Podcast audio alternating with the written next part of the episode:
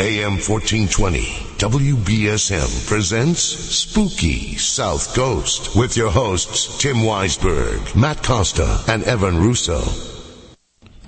And good evening, everybody. Welcome to Spooky South Coast here on W B S M. Tim Weisberg here. Matt Costa is along. How you doing tonight, Matt? Uh, not too bad on this cold, clear, and blustery night.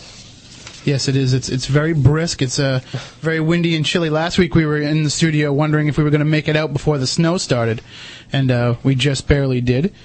And so now we're here with you for another week. Let me give you guys the phone numbers right away so you can call in with all your paranormal questions, theories, experiences, stories. five oh eight, nine nine six, oh five hundred, five oh eight, two nine one, oh five hundred for Wareham and the Cape. Feel free to call in anytime. We have an action-packed show for you tonight. We're going to touch upon uh, some presidential hauntings a little bit later on, since President's Day is coming up on Monday. We're also going to talk about the Week in Weird, as we do each week. And uh, we have three guests in the studio with us tonight, ready to, to take your calls and hear your stories and tell you about their own experiences uh, hunting down the paranormal.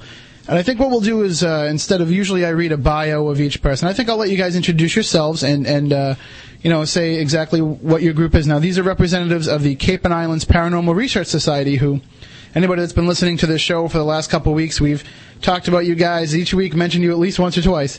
So uh, why don't we start with Derek Bartlett, who is the founder of CAPERS. Well, you just said that correctly. It's that, um, you said that correctly, and...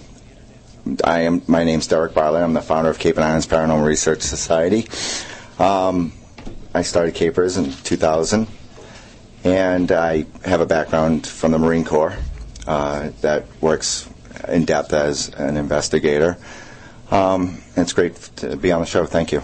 Oh, great to have you. And uh, who have you brought along with you? Some some fellow investigators. Yeah, I brought uh, Deborah Hearn, a lead investigator, and Joanne McCann, a lead investigator. And uh, how are you ladies this evening? Doing great, thanks. All right. And now uh, we have, as we said, we've been mentioning what it is that you do. You've been involved in a lot of the investigations in this area. I mean, what talk about like the decision to get into this, how it came about to hunt down the paranormal. It's not it's not something, especially being a, a Marine, you consider them to be very straight-laced and, you know, by the book, and to do something that's out of the ordinary like this. Well, when I bring, uh, when I come... became an investigator, I, I brought the thought of being, I'm a skeptic. Mm-hmm. I'm a skeptical believer. That's the way ske- skepticism comes to mind first. But as a child, instead of being uh, told uh, knights in armor and and everything like that, I was actually told ghost stories when going to bed. And my mom had told me ghost stories and what had happened to her. So growing up, I, I was very intrigued with the paranormal and, and things like that. And so when, as uh, I got older in age, uh, when I get older, I uh, kind of took it to the next level. I started searching out haunted locations, especially in the Marine Corps. I was down in South Carolina, visited some old forts that they used during during the times um, in the early forties and fifties, and they had ghost stories around them. But what had happened was, in two thousand, I had taken a photograph I couldn't explain. So um, I did... what anybody did is, you know, I was interested, and I knew there was some paranormal, could be, possibility. Well, what, what exactly did the, what was the photograph of? Um, actually, I was in Hardwick, Vermont, and I had uh, taken the photograph of a masseuse, um, and uh, when I had it, when I brought it home and got it developed, it was blurry.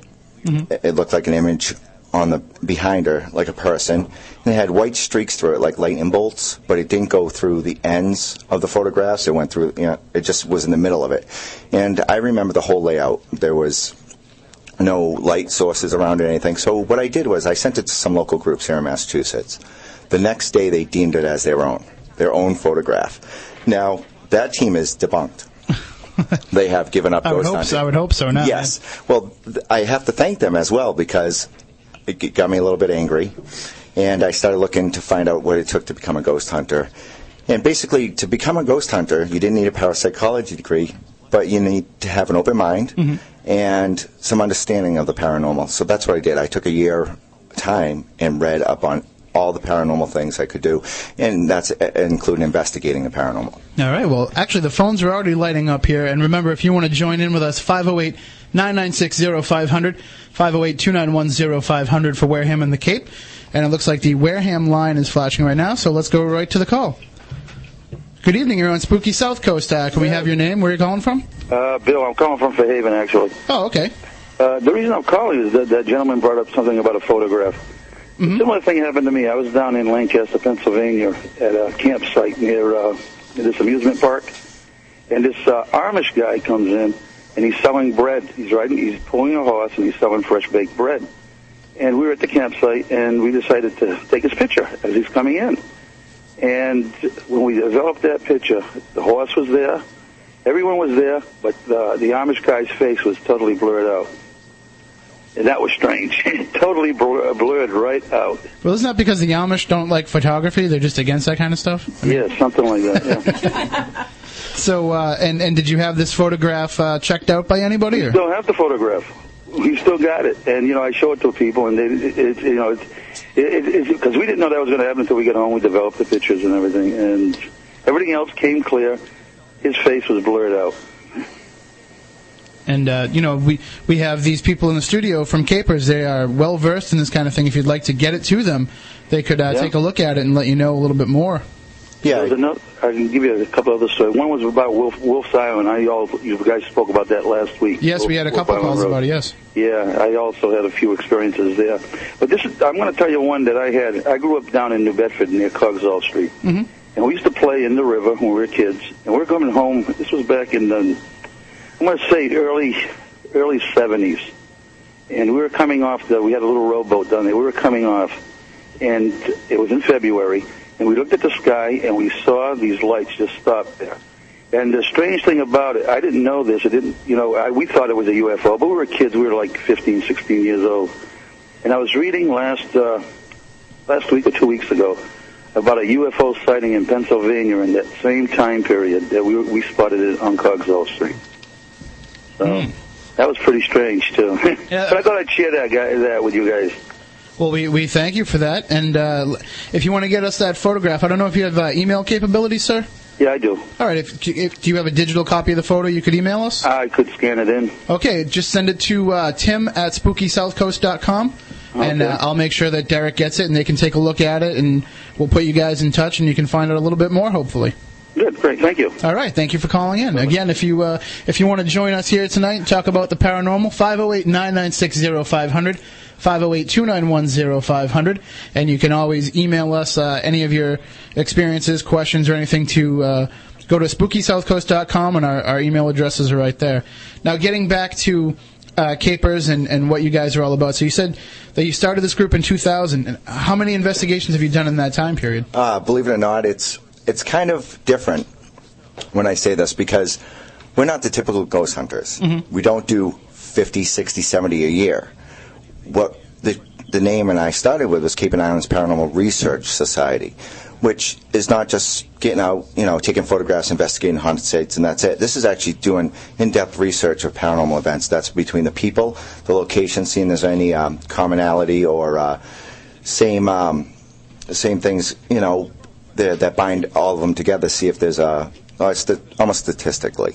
So we do one, we do about twelve a year, say one one a month, and that's how much in-depth research we do. Is it takes about a month for each location. After being initially contacted to the interviews uh, in person, then from the investigation, and then researching the back and watching the in the footage and everything until we present our findings. And, and during that interview process, is there like a, a psychological evaluation that you put the person through to make sure that it isn't something other than the paranormal? Right, exactly. Um, that's why we do the telephone interview first. We um, interview the people and uh, find out the story and what they've done and ex- exactly what we are. We're paranormal investigators. So the word investigator is like police investigator, you know, no leading the witness, no doing anything that. So we take the form of the investigator and interview the people. And then in the back, in the second part of the interview, we, we interview them about their, themselves. Alcohol, you know, medication that goes right down to the side effects of medication, to sleep habits, to a lot of things like that, to see if there's um, anything that might be triggering it, triggering it. But the first, the first and foremost thing we usually find out if it's one person, yeah, we we kind of look in depth a little bit more. Mm-hmm. But if there's three people involved with the incident, it, t- it it tends to not, we don't go into that big of a valuation of the person. Exactly. You know, yeah. Because there's there's three variables inside the, the haunting. And uh, through the course of your investigation, like you said, you don't really do that many, but one of the ones that you did do was locally here in New Bedford. Uh, oh, oh, yeah. I mean, we've we've done up to now it's five years, so you're talking about sixty, in, sixty at least sixty in, investigations. And that's not just residential homes, which are our main thing that we've done. Commercial buildings, we've done a few of them. Um, but, yeah, I've done hit one lo- locally here in New Bedford. And, and what exactly uh, did you find out at, at that location? Which is, it's pretty close to here uh, without giving away anybody's, you know, haunted address. It, it was um, uh, near the historic area of New Bedford. And uh, what what exactly did you encounter? Well, we were, we were called in because uh, this woman and her husband and she had a small daughter were, were experiencing um, paranormal events uh, from knocking, walking up the flights of stairs to uh, things in the attic. And so we went up in the attic, and she had brought her child's clothes that she was too big for. Mm-hmm. The, and the things were that one shoe was missing from each set. Wow. We couldn't find them, and she didn't know where they were. She remembers laying them out, and we got down to investigating the building itself. It was newly renovated. Actually, it was for sale because uh, the case is still undecided. Uh, we, we rarely ever close cases out because if we can't find anything, you know, for us to be in there, we believe the people. You know, so if we don't find anything, it doesn't mean that case is closed. It just means while you were there, nothing, nothing happened, there. Right? And um, we we try to stay in contact with the people as much as possible. Um, but on that case, they were selling the home, so they actually had moved pri- after we've done, and we concluded that we didn't get any paranormal activity. We didn't document any. And one thing Cape and Islands Paranormal Research Society is here for are for the people that are going through events like that, because they can't turn to psychologists. They can't turn to um, building developers. They can't turn to lawyers, doctors, you know, because people don't have a – they're very afraid to tell other people about their paranormal events. Mm-hmm. So – Cape and Islands Paranormal Research Society, or CAPERS, as we call it for short, um, is here to help the people going through these events, cause it, so they can turn to somebody, so they can talk about their, their hauntings and their and their um, experiences without feeling, I can say, ashamed or, or embarrassed, because most of the first question out of their mouth are, "You're going to think I'm crazy," and I usually say, "No, I'm not. And no, no, I don't believe you. I don't think you're crazy because I'm a ghost hunter. I'm going to believe you exactly, yeah. until I can't. I, until I can't." I mean, that's the biggest problem is that a, a lot of people uh, uh, they think that you know the only solution here is some sort of exorcism of the mm-hmm. house or to remove these spirits. When in reality, sometimes people just want somebody else to acknowledge that yes, you are experiencing this. Correct. And it does happen all the time. It's it's not. You, it's not something about you. You're not going crazy. It's just another part of the world that we don't understand. Yeah, yeah. That and that's the, been the biggest thing is education, education about ghosts and the paranormal um, to the people that are experiencing this. It has been one of our for, uh, forefront, uh, our best, one of our things that we walk away from investigation. And yes, the evidence is nice to have, mm-hmm. but.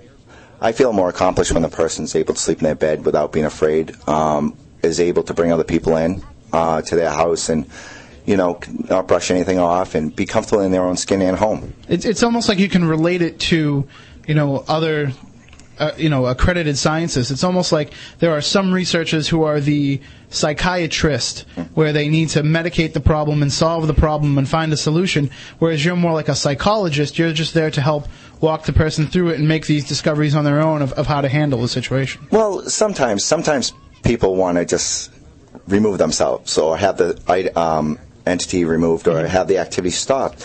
Now, we've done cases all throughout the U S, and um, at, when I say U S, I mean I've been to New Orleans for cases. Um, Which is a very rich area. In this, yeah, in this definitely, area. definitely. And been, um, um, we're dealing with a case out in California because one of our investigators is out in California. But uh, we are, uh, when it, people are always looking for answers, like you were mentioning, exorcism or uh, get rid of the ghost. Now, mm-hmm. we don't do that. We're not Ghostbusters, of course, you know. Everybody. The well, first copyright, open, you know, yeah. Universal Pictures, nineteen eighty-four. Exactly, you know, and Massachusetts doesn't allow us to have nuclear-powered proton packs on our back. You know, it's, for licensing for that, it's just horrible. It's, it's hard to get these days. Yeah. But, um, no, when it, when it comes to that, uh, we have a network of people. And and it's and it's quite a, if you if you think about it, okay, you have the people experiencing the, say, the entity or the activity. and they're Catholic, okay, and they they want to bring a priest in. Mm-hmm. Okay, the entity, it's human form, you know, and they know it's whatever, but it, it could be of Jewish, could be a Native American. Will that exactly. yeah, will it under, uh, actually understand the Catholic religion for an exorcism, or is it the energy?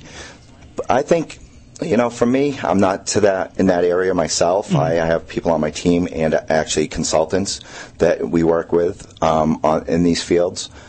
But when they bring, um, when they want something to get um, to get rid of something out of their house, we have them contact these people. We don't do that. Um, but we find most of the time, ninety percent of the time, when after we educate them, that they're uh, that they're pretty comfortable in their own skin in their own home. All right. Well, uh, we're going to take a quick one-minute break. Uh, when we come back, uh, we, we welcome your calls, five oh eight, nine nine six, oh five hundred, five oh eight, two nine one, oh five hundred for Wareham and the Cape. We'll talk some more about the investigations that Capers have done. We'll talk with Deborah about the Shadow People and a, a lecture they have coming up next week. And uh, we'll have all kinds more here on Spooky South Coast.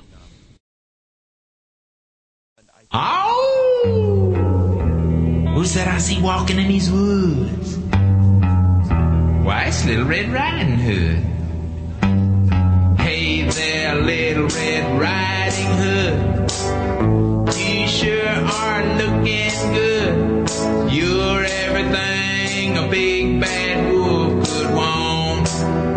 Turn on all your lights, lock the doors, and pull down the shades. Spooky South Coast is back. And we're back. As he said, we're here on Spooky South Coast. We want to hear from you. five oh eight, nine nine six, oh five hundred, five oh eight, two nine one, oh five hundred for Wareham and the Cape. And uh, we are talking with members of CAPERS, the Cape and Islands Paranormal Research Society. Uh, coming up in the second hour, we'll have another guest that's going to join us.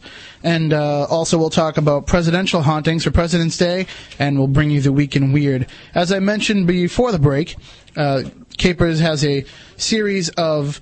Uh, we don't want to call them necessarily lectures, but more, you know, discussions, open meetings where they invite the public to come in free of charge and to discuss some of these paranormal issues.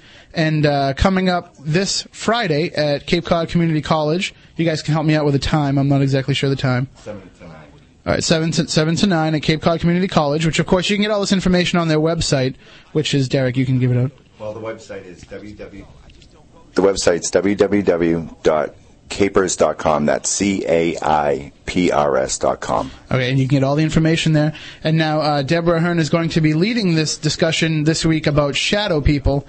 Why don't you fill in the listeners who might be unfamiliar with what exactly these shadow people are? People have heard the term, but they might not know exactly what it means. Okay, well, um, from what I've researched, um, there is no scientific evidence to prove or disprove their existence. Basically, so everything that we pretty much come up with is theory, but talk to somebody that's had an experience with them, and they'll tell you that they're real. And it's it's different. It's not exactly a ghost. No, it's not a ghost. Um, they really, they don't have, they have the form of a person, mm-hmm. but they don't look like a person. There's generally no facial features or anything like that. Yes, it's basically just a big shadow. And it, and it, but it has an intelligence of its own, and it seems to to interact almost with, with people. Um. Yeah, they mess with you. Yeah, they do. Like, in, what are some examples of what people have gone through?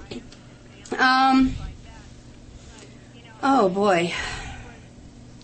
Personal experiences that I've had. Um, Such as. Okay. Um. We, we we welcome personal ex- we welcome personal experiences. Okay, actually, should I tell the story about? Yeah, go ahead. Okay, go ahead. I was about a week and a half into investigating information for my presentation, and now I don't know if this happened because I was tired, because maybe looking into all of this stuff, I aggravated them, mm-hmm. and they came to me and see what was going on, try to make me stop. I don't know. But this actually happened on January sixteenth. Um, I had fallen asleep on the couch. I knew I fell asleep on the couch. Just, you know, one of those kind of long nights.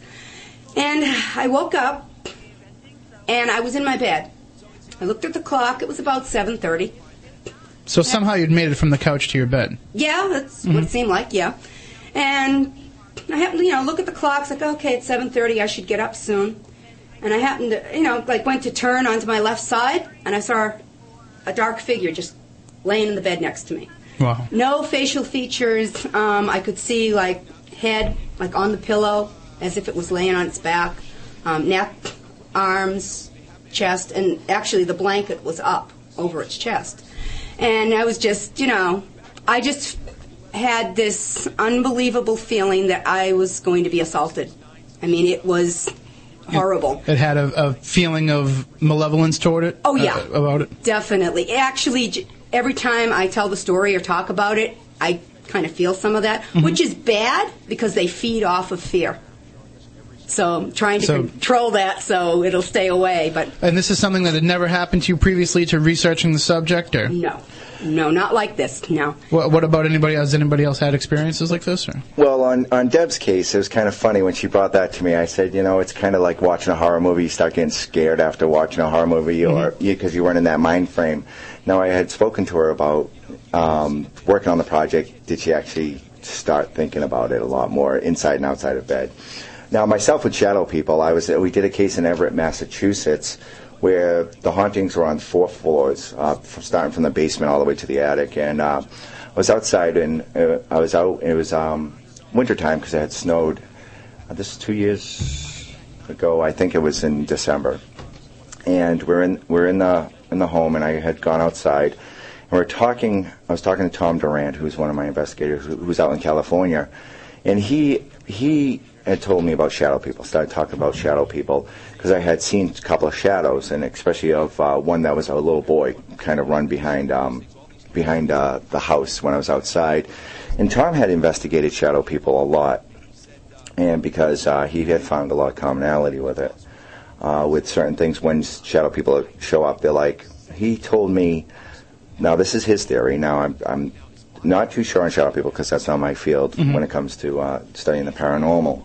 Um, that they shadow people are interdimensional. I know you had a speaker on here a few weeks ago. That yeah, pa- we had Paulino on. He believes that all spirit activity is a, a view into another universe. Well, well, Tom had said that it's from the spirit world to our world. These guys are kind of investigators. They look and see. And Tom had had a had thought of. Um, or he communicated or something like that. He's a sensitive like that. Um, and he said, well, the, the you will start noticing random acts continuously for one week after you've seen one of them. And so he was thinking of something, or he was told that his photograph, he'd be photographed at random. Like he'll walk by somebody and they'll photograph him, mm-hmm. um, be in the shop but not actually taking the picture of. So he, he went to Rhode Island School of Design, which is right around the corner here. And um, sure enough, after he saw a shadow shadow person, that photograph, he caught himself five, six times a day being being in a random shot. Then wow. it, sto- it stopped. So now we're taking a we're thinking of a theory of that. Is there a commonality with that? Do, do, do certain random acts like that happen when you, when you're actually um, doing the uh, when you see a shadow person? So myself, yeah, I, I moved into a house here in Plymouth, Massachusetts, and I was laying in bed. And I'm a ghost hunter, you know, and I'm a skeptical believer. And uh, laying in bed and seeing a, looks like a cutout of a boy. No facial features like Deb had mentioned. Um, kind of looking up here around the corner into the bedroom. Um, and fear. Fear is a natural human instinct. So if, you, if you're not afraid, something, something's really wrong with you. Because I got afraid. I, I was afraid. I was laying in my own home, comfortable bed with no previous haunting experience or anything like this, and all of a sudden this thing had appeared to me. Oh, absolutely. So I, I shut imagine. the door. I shut the door so you wouldn't see it. And it, it's fear is natural, so anybody that, any ghost hunter says they're not afraid, you know, they're just putting you know, putting themselves off. And they're doing themselves a disservice, too. I mean, Correct. It's, it's, it's uh, almost belittling what it is that they're doing. Now, maybe uh, some listeners out there have had some experience with these shadow people. We'd like to hear about it. five oh eight, nine nine six, oh five hundred, five oh eight, two nine one, oh five hundred. Uh, you can talk about shadow people and any other experiences you've had in the paranormal realm, ghosts, uh, U F O sightings. We had uh, someone on last week that called in and said that there was a U F O over Dartmouth in January. Anything along those lines, just give us a call, five oh eight, nine nine six, oh five hundred, five oh eight, two nine one, oh five hundred. Now, getting back to what Capers does, you came up with this uh, this series of open meetings as a way to inform the general public about the paranormal. Do you find that you have some people that are, you know, I don't want to say the fringe believers, but people that don't necessarily focus on the paranormal that just come down out of a general interest to find out what's going on? Yeah, we had a, uh, last week we had a, last month, excuse me, we had a uh, couple came down from Fairhaven. They had read it in one of the newspapers that we uh, we uh, put put the notice in, and they weren't. She was she was interested in it. He was a skeptic, and it informed him a little bit, get, mm-hmm. get him a little bit of knowledge. So uh, we find uh, different different avenues um, of people coming in. You know, from from the true believers that everything has a ghost in it. You know, to the skeptics, the diehard skeptics. And uh, one thing about skeptics, I love them. I love skeptics because it keeps them, it keeps us grounded. You know, without their hard work and, and their insight and, you know, trying to disprove prove mm-hmm. paranormal events, makes me look into their work and say, okay, well, they're right, you know, and, and keeps us grounded instead of running around and everybody saying this goes because you can see them, but no one's disproving, you know, what the what the common common formula. So we get we get all all uh, walks of life in, into the. into the meetings when we have them. And at the same time, you have people that are coming in looking to become members of the society, yes. to, to join up and actually hunt ghosts? Yes, actually, and, and that is one thing. Um, Cape and Islands Paranormal Research Society is looking for. Uh, we're looking for f- five uh, five fields, as you can say it. We're looking for field investigators. Mm-hmm. That means actually physically going out in the field. Looking for skeptics, resident skeptics, which work with a team, you know, on investigations, but with the skeptical points of view. Um as well as liaisons, basically telling us your local areas. And you can help us on investigations where if we're brought out to, you you might have found a uh, case or something like that for us, to um, researchers, that's researching the history of the homes and almost like anthropological studies, to consultants, consultants meaning um, psychologists, uh, contractors, anybody, plumbers, you know, any anybody that could help us in the real world. And when I when I say real world, I mean their their studies help us understand, you know, uh, fo- you know, foundations to structure to heating systems. Because you know? the the more of these factors that you can take into account and examine, the better you can get an idea. I mean, one example is. Uh, The University of Massachusetts, Dartmouth here. Anybody that's ever gone to that school, there's a, a story that goes around that the building was designed by some sort of satanic worshiper, and that's why everything's concrete and there's no clocks and there's thirteen stairs in every staircase and all this kind and, of stuff. And the walkways form six six six and, and, from the aerial view. Yeah, from the aerial view, and it's supposed to be a big beacon for satanic messages. And the story that everybody tells over there is that the guy who designed it sacrificed himself when he was done by jumping off that campanile, that big needle in the middle. So I just, by looking on the internet and doing a little bit of research, I found out, no, the gentleman died two or three years ago from cancer. Right, and he had built other buildings like this. And exactly in the same style, with no stories like that around them. I mean, it doesn't mean that it isn't true, right. But just that little bit of research and that little bit of doubt you can bring in, you know, you can just say, hold on, wait a minute. Right. Now, when you bring in new members, is there some sort of, uh, like a boot camp, some initiation process, something that they have to go through for training? Yes, there is. Um, we have uh, what we call, um, basically what you can say is uh, investigational procedures or standard operating procedures, where we bring the invest- we bring people onto our team. They have a ninety-day trial period. They don't pay any membership or dues at the time, and um, which is twenty dollars a month. You know, that form, that helps us do the printing and everything like that. But they get trained on all the equipment. Um, they get trained on video, from the video cameras we used, to studying, looking at photographs, to looking at videos, to doing um, field studies and how to how to operate inside homes, residential homes, to just eti- complete etiquette um, when it comes to ghost hunting. So it, it, it's, it's a thorough tra- training. I mean, these people are volunteers. We don't pay for our, pay our investigators. Mm-hmm. We're a nonprofit. We're a five oh one c three corporation. Not- notice. By the federal government. I mean, and that has to be the case, because if you start taking payment from people for this, you start really putting yourselves on as charlatans. It makes it yes. so easy. You know, next thing you know, somebody called. I mean, I always think of the, the movie with Michael J. Fox, The Frighteners. Frighteners, right. Well, I mean, he actually had real ghosts working on his side, but, I mean, that's the image that a lot of people have when they think that you're going to charge them to come in and do these investigations. Right. What we do is we don't charge anybody looking for an investigation, first mm-hmm. of all. So, uh, and then on top of it, I worked with the federal government two and a half years ago because they had no true paranormal research societies that they could mimic or mock my paperwork to. Mm-hmm. So you can actually say we're the first ones to actually go in nonprofit. We're into religion, science, folklore, and history in the nonprofit area. Um, we're actually a five oh one c three A corporation. Um, we were incorporated four years ago in Massachusetts. And I had found when when I went on other ghost hunter sites that there were nonprofits, but they weren't. They just said nonprofit because they don't yeah, get paid. They don't take pay, but they didn't have the actual paperwork. Right, and- right. And I had helped a couple of teams already get nonprofit status by the federal government. Now, that gives you a little bit more credibility. Mm-hmm. That's that's where I want to take this, is to be more credible, not, you know, flight of fancy, you know, not amateurish, you know. So that's why I did the the whole nonprofit. And yeah, my my investigators, or what I call train investigations investigators in training, they uh, go through a rigorous training process. And, and believe it or not, in the past we've had the the uh, people come in and uh, become investigators and quit after I trained them, after doing all this stuff. So we do have paperwork, non-compete forms, and we, we're oh, wow, we're yeah. actually we're actually a business. We're a corporation. We are votings. We we have monthly mini, mini meetings. You know, we hold it as just like a regular nonprofit, like you'd see I F A R or any other nonprofits. So people that are, are into this uh, to join your group, I mean, they really have to make it a focus. It's not just, you know, hey, it's a Saturday night. It's right. It's kind of stormy. Let's go do an investigation well, for fun. Yeah. What we do is we um, actually, um, how can you say it? It's on volunteer basis. So mm-hmm. who can make it? Who can? Who's yeah. been more dedicated? You know, who hasn't? So we we pick and choose. Um, we do um, when it when it comes to doing the about investigators, and they want to join our team, they have to send in resumes and why they want to become ghost hunters. We're not looking for thrill seekers. We're not looking for people that want to be scared.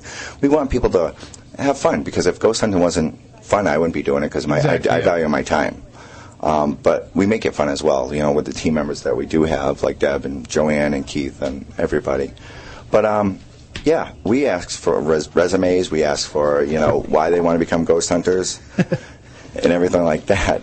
So uh, it it does it does help, you know, minimizing the field of people who's actually really wants to get involved. And and probably the biggest uh, issue we've come across since doing the show for the past three or four weeks is that there's so many of these groups that are starting up that don't know what they're doing and are just, you know, copying what they might see ghost hunters do on the Sci-Fi Channel or, or these other shows on the Discovery Channel, and they say, gee, I, all I need to do is or, order a, a Gauss meter and some, you know, photographic equipment online, and I'm a ghost hunter. Well, believe it or not, that's what I did way back six years ago. But I didn't bring it to the general public. I did it on my own and tried out all these theories. Um, for those people who are listening who want to be, who want to become ghost hunters and want to bring it to a professional field like Cape and Islands Paranormal Research Society has, have them contact me. I, I'd love to hear them. I help them out. If I have old equipment, I donate it to societies um, that can't afford it, because, believe it or not, I mean, being nonprofit, we get grants.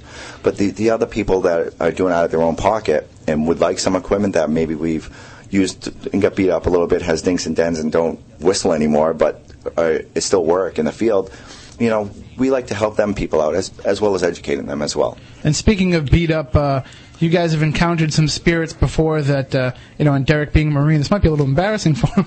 He actually uh, has been assaulted by spirits in the past. Uh, all three of you have had that type of experience, or? Uh, Deb? No. No. No. No, well, you were saying, well, you were saying before the show okay. that she actually felt that there was something okay. choking her. Oh, oh, on her. Oh, me. No, oh. It choked me. Oh, really? Yeah. I was actually, um, this is in Granville, Massachusetts. Now, if anybody doesn't know where Granville is, it's exit three off the Mass Pike. And this is, we travel way out there as well.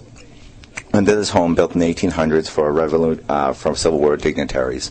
And the woman had grown up in the house, basically, and had uh, experiences there. Well, if anybody do- doesn't know what E V Ps are, they're electronic voice phenomena, and you guys probably have talked about this. Mm-hmm. But uh, we were doing recordings. And one of the locations was a, a master bedroom. And Deb, who's here, um, was with me working on it. And what we do is ask questions. But she writes down the notes on what questions I have asked at the time. And we had, a, at the time, skept, uh, skeptic on our team who what we call is base. They look at the, they monitor all the readings throughout the house, because we have remote remote sensors and um, things like that. And we're in the bedroom, and I had asked at the time, I said, I'm... thirty-three, right? thirty-three, okay. Uh, um, it's been, you know, you just start doing this and you forget the years you do it. Uh, I'm thirty-three years old. How old are you? And at that time, instantly I had feeling of someone grabbing the back of my neck, like someone choking me just in reverse from the back of my neck. But at, before that, punched me into my shoulder blades with two knuckles, like a mm-hmm. poke, and then a choke. And we have this on videotape. Nothing showed up on videotape. Um, I mean, was your physical reaction yeah, to yeah, it on videotape? Yeah, yeah. And I dropped the I dropped the recorder, and you know, at the time I said I expletive quit because I, I first time I have ever encountered actually physically being assaulted by an entity. I mean, I might have seen something out of the corner of my eye. Never square straight on ever as a ghost hunter. I've never had these experiences that people have experienced. What mm-hmm. gets them into ghost hunting? It was just always the, the fascination with it. But after regaining my I, I can say dignity and getting get my gumption back, I had talked to the skeptic monitoring the equipment. Now, a personal experience is good, you know, but for us, we need three axes. We need, you know, two mechanical, one visual, anything like that to actually make a note that it was a paranormal event. Well, me being choked, Deb being the witness to me, that happening, but the skeptic came up to me and said, "Oh, how cold did you in the room?" Now, at the time, I had a playback, and I said, "No, it actually got warmer." And she goes, "Yeah, it got seven degrees warmer in that one second that incident happened." Wow. At that time, the room increased seven degrees in temperature. And normally what the theory is is that when there's something present, it decreases the temperature to draw that kind of energy. So maybe this entity that attacked Expulsion. you brought plenty of its own energy with it, yeah. Possibly. Possibly. Um, we did have other encounters in that house in the basement, and it's that's that, that case was pretty active. It was. Did, did you get a sense that it was, you know, attempting to harm you, or was it more just a, hey, I'm here and, you know, I'm not messing around? Um, I think when it comes to, when it came to that one, it was more, look at, I'm here. Mm-hmm. Look at, you're asking where I am, you're asking what I'm doing, you know, I'm here. I'm letting you know, and we came to find out that uh, through the history and uh, the woman wanted a cleansing of the house or a psychic coming in, which we sat on and investigated psychics because, you know, being paranormal investigators, we do all the things. You know, we investigate psychics. So we were watching this, and uh, she said it was a, a, a priest or a, um, not a priest, but a uh, minister mm-hmm. who was pretty heavy-handed and awful in the past that, you know, it was my height, and that kind of she said that, and I was like, yeah, because there was no up-grabbing, no pushing down. It was, like like, it, it was my equal height, level. equal level with me. So that came some, you know, gave it some validity with that. So, yeah, I mean, doing these things, I've heard bumps, bangs, footsteps, walking up and down stairs, but that's my first actual physical encounter doing this. All right, well, maybe uh, some listeners out there have had similar experiences. We want to hear about it. five oh eight, nine nine six, oh five hundred. five oh eight, two nine one, oh five hundred. We're going to take a quick one-minute break. Well, we'll take about a minute and a half break, says says Matt, who is uh, hand, handling all the controls as usual. We'll be right back on the other side. We'll talk about some uh, presidential hauntings, and we'll hear from you as well, right here on Spooky South Coast. Don't look now. Turn on all your lights, lock the doors, and pull down the shades. Spooky South Coast is back. And uh, welcome back to Spooky South Coast. Tim Weisberg here. Matt Koss is with us. And we're here with Derek, Joanne, and Deborah from the Cape and Islands Paranormal Research Society. We're waiting to hear from you. five oh eight, nine nine six, oh five hundred. five oh eight, two nine one, oh five hundred. Maybe you've had some paranormal experiences. Maybe you've had some strange, thing ha- strange things happen. Maybe you just have some questions for them.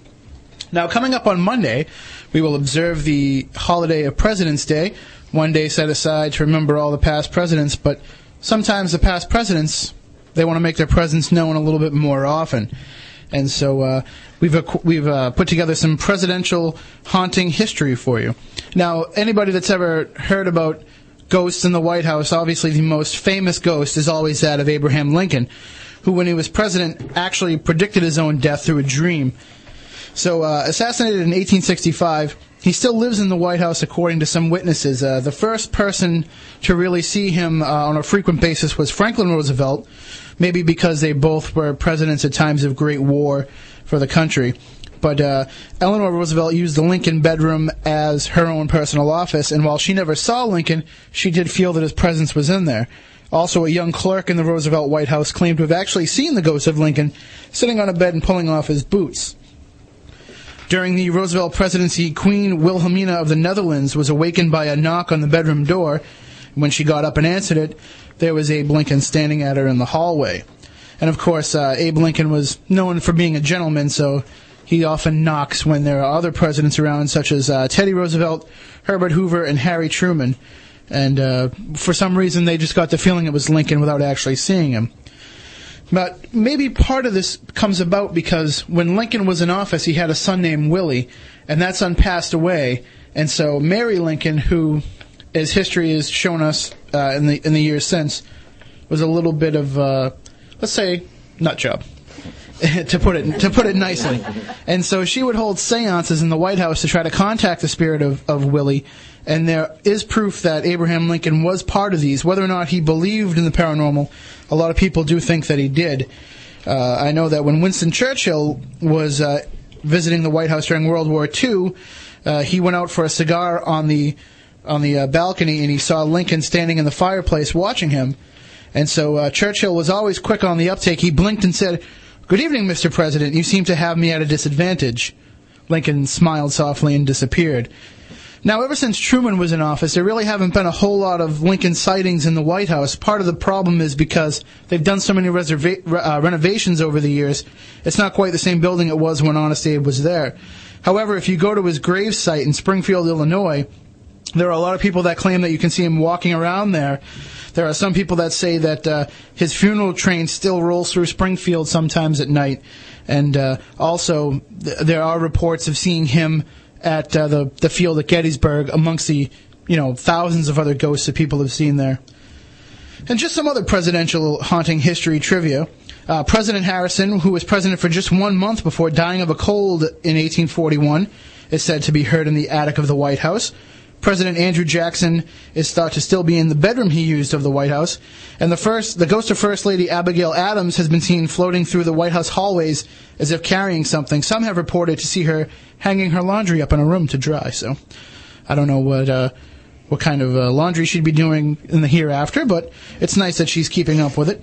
Now they have people at the White House that just do it for you. So also, there's a phantom black cat that is said to have been seen in the basement of the White House on the advent of some great national tragedy. A guard claimed to have seen it a week before the great stock market crash of the nineteen twenties, and another claimed to have seen it right before J F K died. There's also some rumors on the internet that somebody reported it in uh, a week or two before nine eleven. No uh, confirmation from the Bush White House on that. Uh, and also, Dolly Madison has uh, been spotted out in the Rose Garden, because, as you know, she was one of the first uh, to to have a bad experience in the White House. When uh, James Madison was president, the British actually burned it down, and she was key in the rebuilding of it, and one of her passions was the Rose Garden, and so uh, whenever anybody goes to try to dig anything up, she tries to stop them. And also, a British soldier who died while they were trying to burn the White House is also still present on the grounds, and every once in a while they'll see him wandering around with a torch in his hands. So that is a little bit of presidential haunting history. Now we'd like to talk to you about your own haunted history at five oh eight, nine nine six, oh five hundred, five oh eight, two nine one, oh five hundred for Wareham and the Cape. And we are here with the members of CAPERS, who, and I don't think you've probably encountered too many famous spirits around here, but, you know, there there are some. Uh, one thing that I've heard quite often, and I don't know how familiar you are with this, but I've heard that John Belushi still roams on Martha's Vineyard. I don't know if that's something that you've heard as well. Yeah, actually, that's the place where he's buried. Yes. Um, a lot of people have said that, and yeah, they, they say the famous famous people go out onto the islands and still haunt there. Um, I've never heard of a story of, of uh, Mister Belushi going out there and haunting anybody. You know, there are there are houses and buildings, and you know the regular stories out there, but nobody famous. I'm sorry to say. Well, in in past years, uh, I'd been out to the island, and th- uh, through a, an associate, I knew the caretaker of the cemetery there, or, or I. Mm-hmm. Had reports from the caretaker there who said that uh, he had been seen around. And my dad actually took me there maybe a year or so after I'd heard that, mm-hmm. and I didn't even think about it. And he mentioned to me that Belushi is no longer buried where oh, he was originally right. buried, that somebody tried to dig him up, and so that they had to move the body, and now he's in an unmarked grave. And I've also heard stories, too, that he haunts the bungalow out in uh, California where he passed away as well. So Judy Belushi, his, uh, his former wife, is... you know, adamant in her belief that he's still around and that he's still trying to contact everybody. But uh, what are what are some of the other places uh, that you've investigated? Some other, you know, encounters that you might have had that, conv- you know, you were convinced that there was definitely something paranormal happening. Let me see. Where where can we start? Um, Well, we had one uh, case, I'm trying to think, um, actually not locally, um, it comes to my mind first, uh, I'll get to one locally, that a, um, I was in New Orleans on State Street, there's an old State Palace Theater, and instantly as we got up to the second balcony, um, I had the urge to jump off. Believe it or not, wow. it, it's yeah. it's a very tricky, and I felt like I was going to fall off, I was going to be pushed, or I wanted to go, and I backed backed away, and everybody, I kind of got to the top in the back of, um, in the hallway, and we had spoken about it, and I said, well, it's funny, I went to this one area, and I felt like I was going to fall off, and everybody had said the same thing, they felt like they were going to fall off, and the historian that was there with us, and actually uh, Clelia Smith, she runs the History History Haunted Tours down there, she's a friend of mine, um, had mentioned it. And that, that's where one young lady had committed suicide. It was right off that balcony, right in the same area. So, I mean, that wasn't too much bad, but, I mean, hearing voices on investigations, yeah. Um, when it depends on what the listeners want to hear. You know, I can I can tell you from orbs to paranormal to being choked to being chased to being, you know, scared, getting dirt thrown at you, you know. Um, there's many things, but it, it sometimes it's very less. I, there's a lot of cases that we have found nothing. We've been there for twelve hours and found nothing, you know, but that's that's okay, you know, for us it's, you know, maybe not, that wasn't the right night, or maybe they were anniversary ghosts, so. Do you find that there's a lot of geographic areas where ghosts seem to center around, like uh, like we talked about the Bridgewater Triangle last week, and is there almost like these areas where it's a very thin window into another plane of consciousness, maybe? Um, I think, it, believe it or not, it, it's geology, uh, geological. Um, really? Where they, they're, they're formed. Uh, for Cape Cod, it's a lot of water. There's a lot of energy, a lot of um, electricity can get be, or energy can be flown through water, no, pass through water. It's a, as a great conductor. Um, they feed off this. Um, one one building on Cape Cod is the Barn, uh, Bar, uh, yeah, Barnstable House. Has allegedly eleven ghosts. A river runs underneath it. Wow. So um, at one time. So and uh, we've been there and investigated it. Uh, We actually debunked two events that had happened because we found the, the airflow was bad and it caused doors to slam. Um, but uh, ge- uh, geological, find the stones, the minerals, ley lines, um, they have more activity, or they reported more activity, like Bridgewater Triangles full of water, full of small ponds. Um, geographical uh, slate that runs around that area is high in uh, conductivity. Um, but it doesn't mean there can't be curses. You know, curses on land like the Indians, Native Americans. Native Americans wouldn't even go on the Bridgewater Triangle, as every previous listener has known that.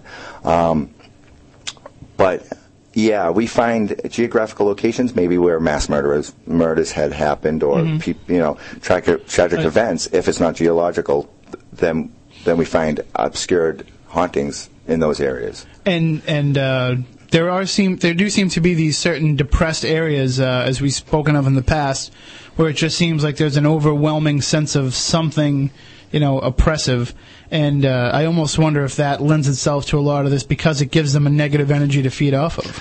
Yeah, we, um, uh, a team has been out to Gettysburg. Uh, we met a couple of teams out there and worked with them, and they showed us around and showed us behind the scenes of Gettysburg, um, and that area as well, you know. But locally here, Bridgewater Triangle, that area as being a mass area of, of uh, as you can say, the feelings, you know, the, mm-hmm. the negative feelings. There's a couple of places here in New Bedford, uh, I'm not going to mention out loud because I just don't want people tra- traipsing through there. Um, yeah, unfortunately, too, that's what, that's what happens. You know, in the cemeteries as well, we have one on Cape Cod that just got recently vandalized. Um, thank God it's not due to our...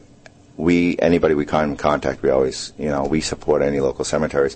There's a cemetery that we can go to and get any type of anomaly from fo- photographs, from orbs. Everybody, you know, depends on. I personally don't believe in orbs, but my team and other people do. So mm-hmm. that is a paranormal event because I didn't see it with my own eyes. Um, to to voices, to recordings, to, you know, E V Ps.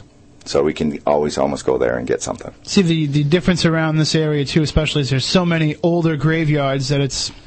You know, it's almost like you almost have free reign to, to go and investigate them.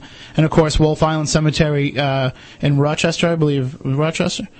Yeah. yeah. Uh, that came up last week, and uh, there was a lot of people that emailed us with stories about that. So we would like to hear from you. We're coming up on a news break now, but I'll throw out the phone numbers. five oh eight, nine nine six, oh five hundred, five oh eight, two nine one, oh five hundred. We have a whole nother hour coming up. uh, going all the way to midnight here on Spooky South Coast. Remember, you can always go online twenty-four hours a day, seven days a week to spooky south coast dot com, where you can download the show. We uh, we have a live stream up there that you can listen to every show that we put up so far, and as long as bandwidth allows, we will uh, keep doing that. Also, you can we're going to work on a way of getting it up on iTunes, so you can download it right to your M P three player, listen to it any time, and of course, that is commercial and news break free if you want to do that. And also, that's where you can email us, contact us, find us, find out more about us, who the guests are going to be. We have all the links up to the guest website. It is uh, definitely your go-to source for paranormal news here in New Bedford. Now, Matt, uh, before we take a break, uh, just want to give you an opportunity to say hello to everybody. You've been awfully quiet over there tonight. Hi, everybody. and uh, and have, have you heard a lot of positive reaction from the show? People that are, are willing to start talking about this, you think? Oh, a lot of uh, a lot of positive reaction. Got a lot of emails. A lot of people talking about this. It's really great. All right. Well, we'll read one. We'll read one of those emails uh, when we come back, uh, right after the news break.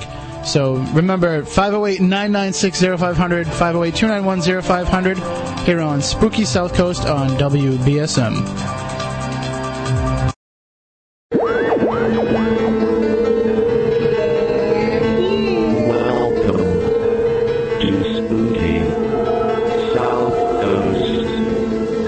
Supernatural is something that isn't supposed to happen, but it does. A M fourteen twenty, W B S M presents Spooky South Coast with your hosts, Tim Weisberg, Matt Costa, and Evan Russo. Time, time, time, and world. Time, time, time, time, time, and world. Time, time, time. And welcome back. Hour number two of Spooky South Coast here on an action-packed Saturday night. We have members of Capers here. We have uh, a special guest that joined us as well. We'll get to in a moment. Right now, we want to give you the phone numbers, five oh eight, nine nine six, oh five hundred, five oh eight, two nine one, oh five hundred for Wareham and the Cape. If you want to call in, talk about your paranormal experiences, stories, theories, questions. You couldn't find a better panel of experts than we have right now to answer any of your questions. Everything from ghosts to U F Os to shadow people to why Matt doesn't really talk that much to why I talk too much.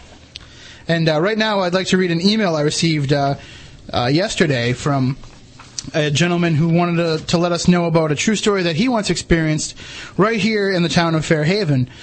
He said that he was driving back from a meeting in the center of Fairhaven. Uh, his wife was in another car behind him.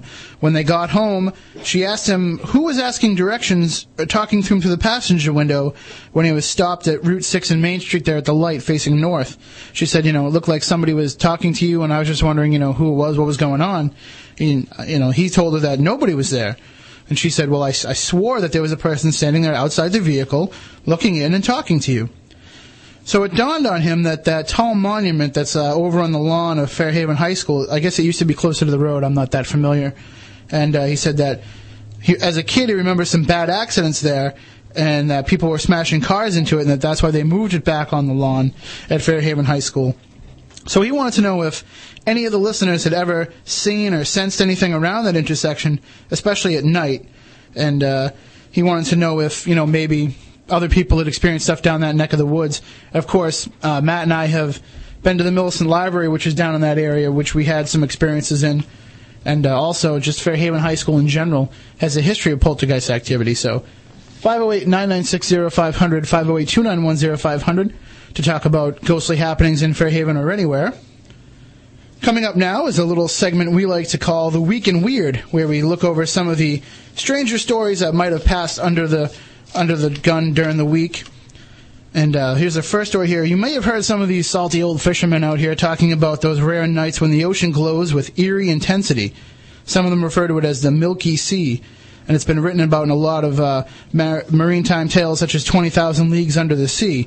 Well, this glow has long eluded scientists here on Earth, but satellite sensors up in space have recently provided the first pictures of this phenomena.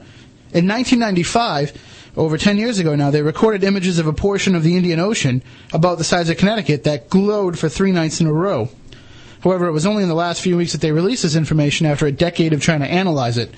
The leading theory is that the glow is a result of bioluminescent bacteria, but it would take a population of epic proportions required to create such a large and strong glow. Matt, what do you got for us? All right, this is the uh, the world's first space elevator is under, under construction outside Phoenix, Arizona. Liftport Group, a private U S company that hopes to have a function, fully functional space elev- elevator built by two thousand eighteen, has stretched a carbon ribbon a mile into the sky with robots scurrying up and down the cable. Liftport's goal is to complete a sixty-two thousand mile line that laser-powered robot lifters can use to carry cargo, satellites, maybe even people into space. All right. Uh, you got another story for us there? Uh, yep. A high-pitched dog whistle is being used by police in England to stop young people from loitering around shops. Dubbed the Mosquito, the eighty decibel whistle can only be heard by teenagers and those in their early twenties. It's fitted outside the shop in a vandal-proof cage. When the youth begin to congregate outside the shop, the owner can turn on the whistle, emitting a disturbing but not painful frequency that can only be heard by those from ages twelve to twenty-five. Most people over twenty-five, however, have lost the ability to hear that frequency. Well, uh, I'm sure uh, if they wanted to send out an annoying frequency, you know, we could... Uh We could have me play some guitar for them. That would probably do the same thing. As Matt can attest to. Or even sing some karaoke. Oh, yeah. You want to talk about something spooky and paranormal? Let's talk about the karaoke sessions in my living room. Uh, karaoke jams, as I like to call them. Yeah, well, you want to jam something in your eardrums by the time I'm done. Here's another story coming out of London, England. London's X-Files have now officially been open to the public.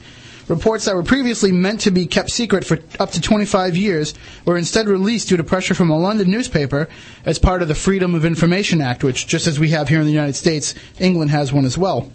Such claims from, quote, lights in a worm shape wriggling around the sky, to a shiny donut-shaped object, to a massive light in the shape of an iron, are among the sightings released. The U F O Department of the Ministry of Defense, which is known as S F four, revealed details of thirty-four sightings altogether. The British government continues to remain open-minded about the validity of these U F Os. And speaking of government U F O sightings, let's go all the way back to eighteen oh eight. A Moscow newspaper recently published a document that reports of a U F O sighting over the Kremlin back in eighteen oh eight, found in the personal archive of Moscow Senator Peter Polodensky, who worked for the Tsar's Secret Service. It describes a flying saucer hovering about ninety feet over the Kremlin, illuminating everything under it with bright light. The document has been verified as authentic from that time period, so they did some investigation on the paper, on the ink, on the handwriting style, and it's definitely authentic to the eighteen hundreds, and it would be interesting to find out, you know, because there's no way they can explain this away as some sort of, you know, airplane or solar balloon or anything else like that, so... five oh eight, nine nine six, oh five hundred, five oh eight, two nine one, oh five hundred. This is the time in the show where we want to talk to you. We want to hear about whatever you think about the paranormal. I mean, maybe you think this is all just a bunch of bull and we're wasting our times. Hey, we welcome that as well. Just give us a call. Let us know what you think. Once again, we are here with Derek, Joanne, and Deborah from the Cape and Islands Paranormal Research Society. And we've also been joined in the studio by Matt Moniz, who has worked behind the, the scenes for a number of years in a lot of this paranormal investigation, working with some of the le- world's leading scientists. How are you doing tonight, Matt? Fine, Tim. How are you? Oh, excellent. And uh, Matt is pretty much an expert on anything in the paranormal realm. He's had all kinds of experiences in his nearly twenty years of uh, investigating things. He's brought in some samples for us of, of soil. Why don't you talk a little bit about those? All right. The soil I have here comes from the Bentwaters case. Now, this was an event uh, that happened in Bentwaters, England, which is roughly about sixty miles north of London. It is a twin air base that is run both by the United States and the uh, British military. Uh, the incident in question happened on three consecutive nights in nineteen eighty. It is the only U S government-documented event, whereas in there's an official report that is put out saying, yeah, something did happen. Uh, the HALT memo, which is what this documentation is, was retrieved by the Freedom of Information Act, which you previously mentioned. Uh, the story was broke in nineteen eighty-two. Um, what happened on those nights was a craft had uh, hovered over the base, shone down a beam of light over the base into the weapons storage area. Now, during that time in Christmas of nineteen eighty, Poland was going through its uh, secession, basically, from the Soviet Union. Mm-hmm. Soviet Union then tried to in, uh, place tanks and stuff and tried to stop, basically, a rebellion. Uh, the United States had placed nuclear weapons in these weapons storage areas against the agreement that they had with England at the time. The only American base that was allowed to store nuclear weapons at that time was Lakenheath. So to have a craft showing a beam of light into a weapons storage area containing nuclear weapons was of uh, pretty big concern. It's like, where did this? Where did, how did this information get out? What do you mean? Uh, no, they're just wondering how these these yeah, other like, beings knew exactly well, where to look. It's a secure base. Yeah. The, the S R seventy-ones were also launched from this particular base, and they had a large contingent of uh, A ten Warthogs mm-hmm.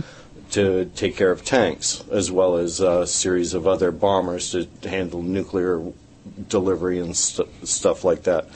Um, so to have the craft shine a a pencil-thin beam of light into the weapons storage area and then go landing outside the base was of concern to the um, the security people at, at the base.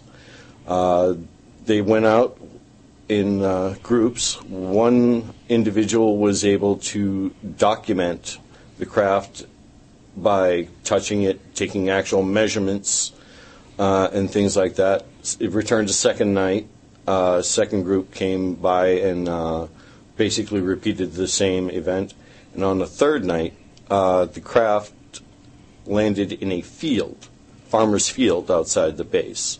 And that's where these particular soil samples come from, is that particular landing location. Now, at the other locations where it landed, there were high degrees of radiation. Trees were burnt, and there were impressions left in a tripod fashion, roughly about nine feet equidistant. Mm-hmm. Uh, the compression of the soil measured to be a, a vehicle that weighed well over twenty tons to, co- to cause that type of compression. Um, now, in the field that these samples come from, uh, these samples were retrieved roughly ten years af- after the fact, but as You can you can personally see, uh, unfortunately your audience can, mm-hmm. uh, you can distinctly note that there is a color difference between the two samples. Absolutely. All right, one being a brown, regular type of soil. The other has more of a rust red color.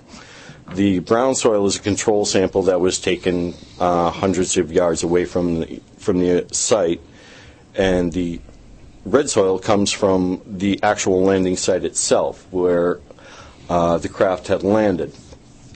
And uh, the control sample ha- has regular microbial growth in it and a normal amount of minerals and the appropriate ratios that they would normally be in. Mm-hmm.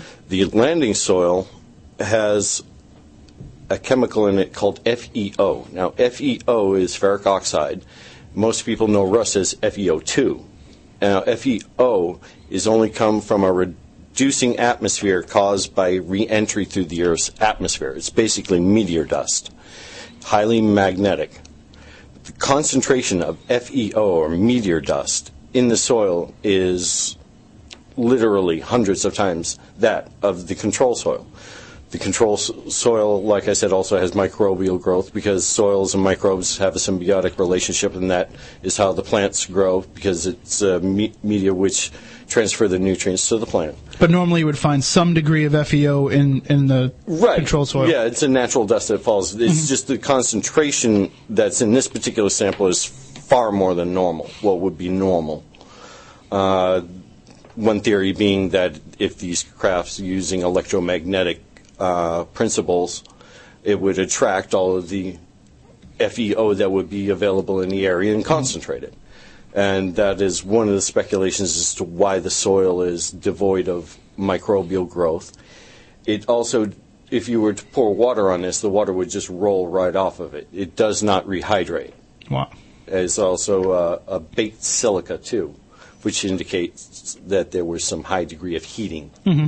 uh, whether it be uh, electrothermal or microwave type of irradiation would cause the same basic effect. So when you combine the fact that you were able to take these soil samples and the reports of the people that were there, right. I mean, it just it naturally lends itself to, if there was some sort of craft that had to come through the atmosphere, that would be the type of stuff it would deliver. Now, was there any um, other kind of evidence when, when they investigated the show? I mean, without sounding stupid, was it like a big window where they could see in something waving to them, or was it just... Uh, this particular night I'm talking about where this sample comes from, mm-hmm. uh, the craft not only landed, the occupants di- disembarked. Wow. that And that is something that's written about in this document? Uh, it wasn't written about, but uh, later uh, eyewitnesses have come forward and made okay. statements. To to that effect. And and what happened the, in that interaction? The, the report that was issued is done by um, base police commander, and it's more of a sanitized version, mm-hmm. stating very minimalist of what had to be said without getting into detail. Which uh, you know isn't surprising. No. And but uh, these eyewitness accounts, what did what did they say happened? Uh, craft. Uh, depending upon which witness you're talking to and their vantage point. Mm-hmm. Um, Consensus agreement is a uh, crafted land, uh, bright flash of light, craft, a solid metallic craft on the ground, uh, an entity uh, disembarked from the craft. There was some interaction with the security personnel and uh, various officers that were on scene. Uh, entity returned to the craft, and the craft departed. Now, I'm picturing a scene in my head, sort of like the final moments of Close Encounters, where this craft lands and there is, uh, you know, uh, the first contact between the, the extraterrestrials and the Earthlings. But I think in reality it would almost be more of a, a military standoff, at least from the Earthling point of view. I mean, did they have, like, oh, heavy yeah. artillery up there and ready in case something happened? Well, all the uh, site was surrounded by the... Air Air Force military police. Mm-hmm. Those were the people that were on I mean, station. Were, were they like dr- guns drawn and ready in case? Yeah, they were fully armed. So, I mean, that's maybe not the first, uh, the way we want to best encounter. So, I would almost think that where they allowed the ship to be measured and, you know, they gave us these almost clues into to their existence, uh, almost like they had been here before and had previous discussions with somebody, so they knew to expect that without feeling threatened by it. Um, I mean, do you, do you, yeah. do you think like this, you know, everybody talks about the Roswell event as being the possible first contact, and that uh, it set up almost like a relationship between our government and these extraterrestrials. I mean, do you think that that's a possibility, or? Uh, there's theories like that out there. Uh, do I have any definitive proof of it? No. My opinion is being, yeah, I'm sure that there has been some form of contact mm-hmm. in one form or another. And there... I mean, let's face it, somebody that has the technology, a species that has that kind of technology, they're not too worried about what our guns are going to do to them. I don't think at this point in time. I mean, maybe on an individual one-on-one basis, but I don't think we pose a, a huge threat to their existence like they could pose to us. So, I mean, if that's going to happen, we kind of have to play by their rules. So maybe you've uh, seen something similar. Maybe you've seen a, a flying saucer as, as the old... I mean... You know, flying saucer is a, a generalized term that's used, but a lot of these can be different shapes and different... Yeah, they're all various geometric forms. In a lot of cases, they're not even forms at all. They're as plasma type of, you know, points of light. Uh, ninety percent of the reports that you get are of just that, reports of some form of colored lights doing particular types of movements. There are natural products that can do that, but mm-hmm. they're not a complete explanation for all of them. So maybe you've had a similar experience. Give us a call, five oh eight, nine nine six, oh five hundred, five oh eight, two nine one, oh five hundred. We also have the members of Capers in-house, and, and Matt as well is very uh, versed in ghost stories. And so uh, we can we can talk about anything that you want to talk about. Just uh, give us a call here. And uh, moving back over to the, to the ghosts for a little while, uh, I know that, Derek, you recently led a discussion at Cape Cod Community College, one of these open meetings, about winter spirits. And one of the things that came up in that is you talked about the Donner Party, a little bit. And why don't you uh, talk a little bit about the Donner Party and, and what happened there? I mean, it's a famous historical event, but not a lot of people understand the story behind the story. Wow, let me see. Um, it's it's funny. Uh, I kind of like put everything in filing cabinets after I'm done, but it was during the Western Migration, basically. Mm-hmm. Um, could kind of say the gold rush, but not really. It was to form um, to California, and the Donner Party being the name after one of the gentlemen that was leading the party, who actually lost during was uh, uh, removed from being the leader. Um, basically, what happened was that they round the Midwest. And they get stuck. They're trying to get to a location or, or fort uh, in, in a due an amount of time. But the Donner Party had come down with wagon problems and things like that, and had broken down and was lagging behind. Well, some of they sent four ahead to get to this fort, and meanwhile these people are trapped. Not so much trapped, but you know, kind of had to make uh, make shelter. Mm-hmm. Well, the Donner Party, being the Donner family, lagged behind so bad that they couldn't actually build a cabin. They actually had like lean-tos or t- tree leaners, just like like something from Survivor, just yeah. thrown together what you can find to make shelter. Yeah, and um, what had happened was, and it makes it a, a, one of those.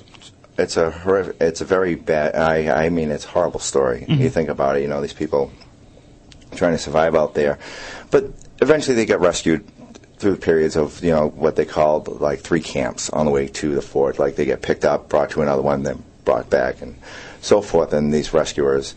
Um, now, there's a there's a memorial out there, and, and I have not been. Um, all my research was done online, um, and through the great story. I mean, it, we like our horror movies, The Shining, you know, and yeah. as they're traveling through the beginning of the movie, you know, and they talk about cannibalism, and and one thing for us is that w- that was an event that had happened during the wintertime, um, and one um, that that story had come out because with cannibalism, there is another creature. Now, I was, it was Mike.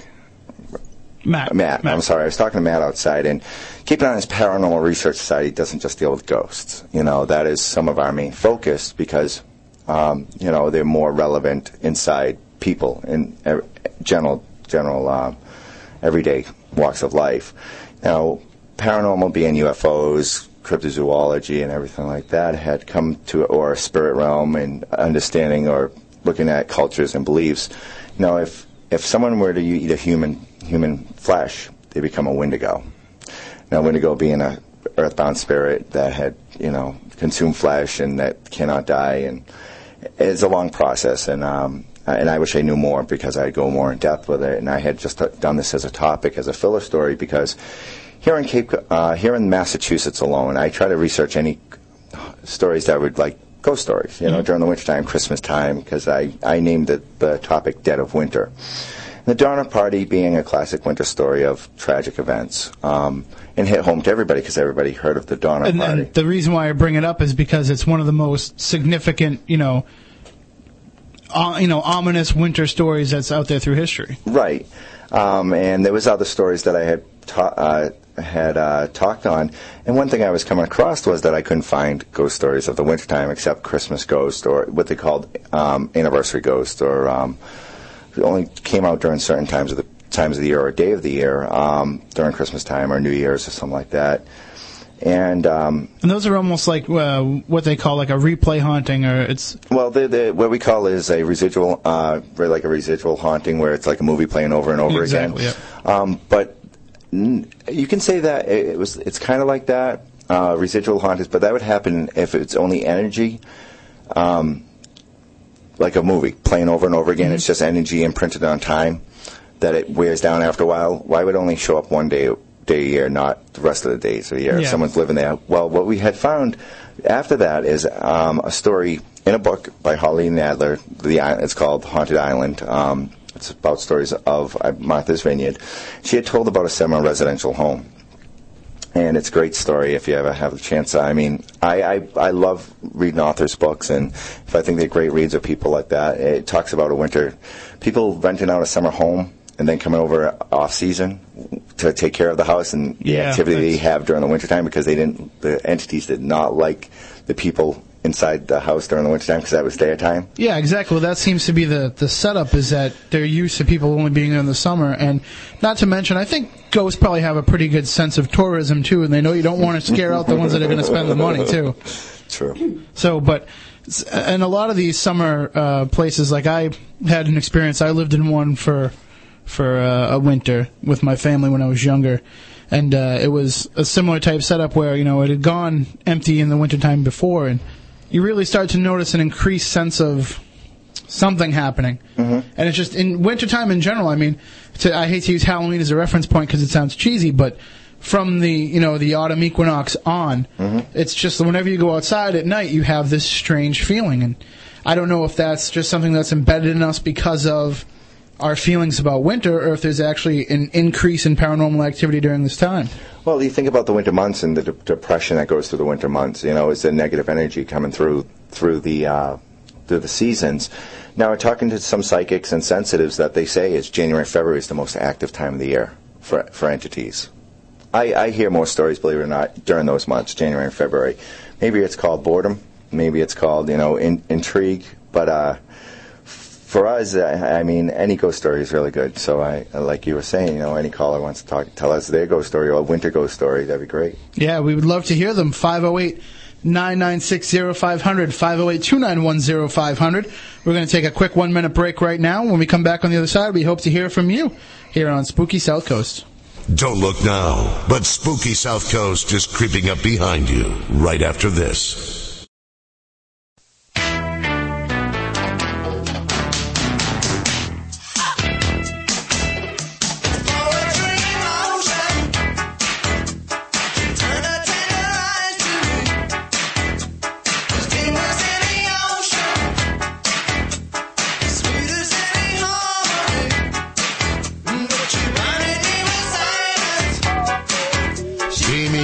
Studios of A M fourteen twenty W B S M, into the night and beyond.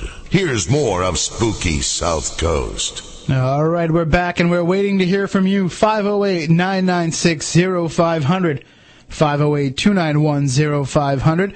We won't blind you with science here. We just want to hear your stories. We'd like to hear about things that have happened to you, you know, maybe uh, in these winter months when uh, everybody starts to get a little bit more... Uh, As as after the holiday season, as life winds down a bit and you have time to be a little bit more introspective, maybe you remember some things that have happened to you in the past and, you know, you never thought anybody would believe you. Well, if anybody's going to believe you, it's us. five oh eight, nine nine six, oh five hundred, five oh eight, two nine one, oh five hundred. And we are talking with, we have uh, Matt Moniz in the studio, as well as Derek, Joanne, and Deborah of CAPERS, the Cape and Islands Paranormal Research Society. Now, when people call you up and they say that they, you know, have something that they think is going on, do you find that it's most of the time related to a person? Is it related to an object? Is it related to a location? I mean, what seems to be the most prevalent type of haunting? Wow, you got me there, because we find that after doing researches on the location that we actually find that it's kind of three of them, all three of them. Mm-hmm. You know, it's it, it's the location. I mean, granted, if no murder or, you know, suicide or a tragic event had happened, it could be the person as well, but the person drawing in entities to, to location, it could be actually energy that has been sitting there and tend after your remodeling, because we had just started to work on a case that I actually interviewed the people the other night in uh, Yarmouth on Cape Cod, where they started, they remodeled their garage. Boom, this activity. Now, the open lines was, this goes against all my Christian beliefs, the woman said to me. Okay. Now, for her to say that, I mean... That's a, that's a big statement. That is a big statement. And, you know, and she couldn't think it was no activity before. She's only been living there six years. And this all of a sudden started happening. Now, this is the person sometimes, you know, but, you know, it, it all depends. All right. Well, we have a phone call coming in right now. So let's uh, go right to the phone lines. Good evening. You are on Spooky South Coast. Uh, can we have your name and where you're calling from, please? Hi, my name is Nick, and I'm from uh, Wareham. How you doing, Nick? All right. All right. Well, what's on your mind tonight? Uh, I was just wondering if you guys ever do uh, any, like, cold hunts. Like, say, wow, there might be some sort of activity going in this area. It looks like, you know, old house, something like that. Yeah, pure ghost hunting. as the word is, is um, yeah, when you're going out and just seeing if the if the area does. We do. We, um, I mean, we go out and we do cemeteries. Granted, you know, why would cemeteries be haunted? Who'd want to haunt a cemetery? They usually go back to their houses. But, yeah, locations, maybe uh, curiosity. But the one thing is, Nick, is that we get, uh, we always get uh, authorization or acceptance to for us to be there. I mean, we don't trespass. We always ask police, local authorities to do this. So, I mean, if you're going to do this, please, I mean, you know, please follow all uh, we, procedures like that. We can't stress that enough. Each week we try to at least remind people that, you know, a lot of this, these places that we talk about are on private property or state property, and, you know, it's against the law to go and trespass. So it, a, a phone call, usually to ask permission, you'll find out, you know, ninety percent of the time people either think something's going on and they welcome your input, or they think that you're crazy and they say, yeah, it's not going to hurt anything. So yeah, um, and Nick, uh, We uh, we do take people out, just am- not even amateur ghost hunters, just want to experience, have experience like that. Um, we do bring them to a cemetery that we know there's activity, and, and it's all for them to feel part of or maybe get insightful of. So we do go do ghost hunting in cold, what we call cold cases, where you just go out and maybe there was been a story or a, or something that triggered something to go out and take a look at it. Um, it we, we do that. So maybe you can join with them sometime. Wow, that, that, that sounds cool. But uh, you guys ever check out uh, Fort Rodman down in uh, New Bedford? No, I have not. Are you, are you familiar with it, or? No, actually, I'm not.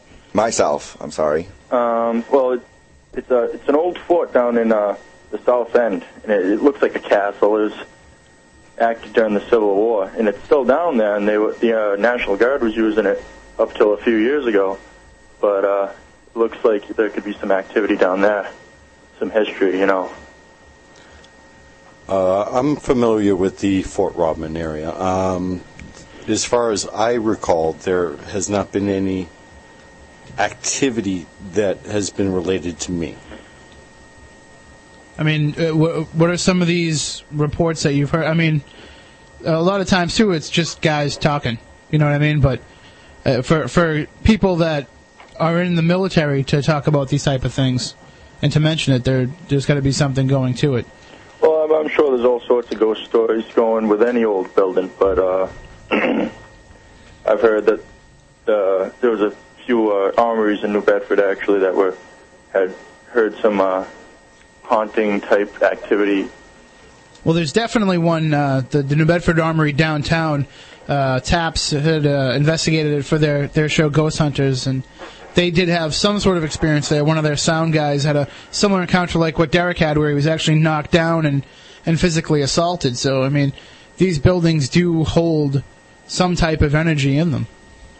Now, if somebody was able to get assaulted, would they be able to, to capture, like, this energy, do you think? Or I mean, if it, can, if it can grab you, can you grab it?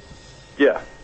Well, I've actually, I mean, there's only been one kind of written case of some, they're actually trying to capture some, uh, an entity, and that's actually in the movie Entity. That was supposed to be a real case. Um, that's actually getting some type of form. I've never heard of anybody capturing anything.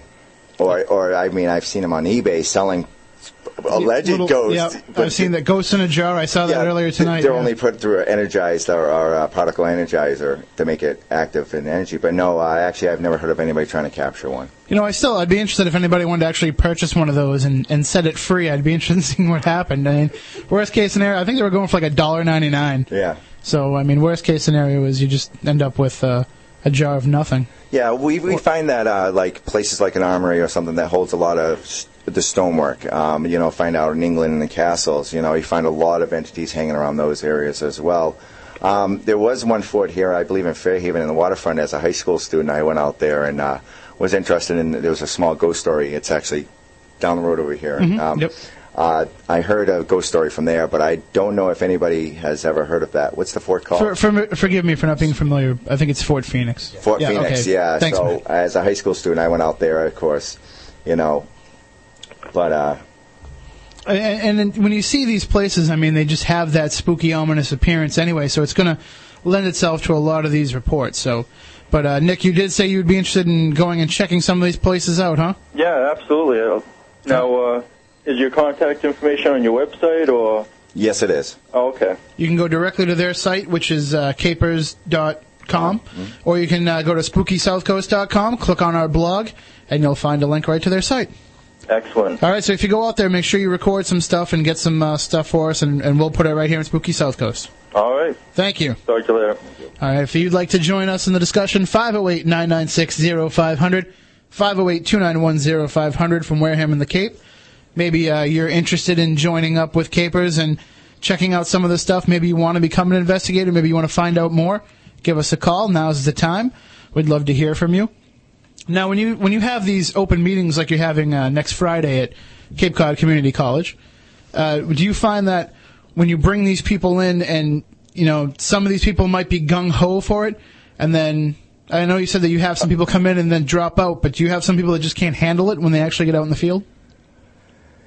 Yeah, no, I haven't. I haven't come across one of those um, where they just got too scared and quit. Mm-hmm. But I've heard investigators um, on other teams doing it for twenty years. All of a sudden, something has happened and they quit. They don't talk about ghosts. They don't do anything. Um, and you know, we do. We mostly us being on a uh, for, you know for free and uh, you don't pay for it. You do. They. I tell them family and, and family is most important.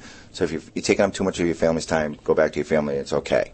So they'll always be honorary members if they quit because their life has got too busy in general.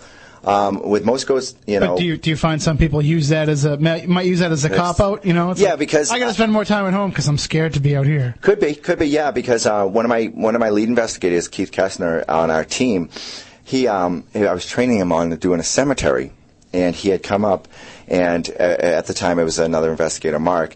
And we were in a cemetery, and I was going to train him on how to investigate a cemetery properly.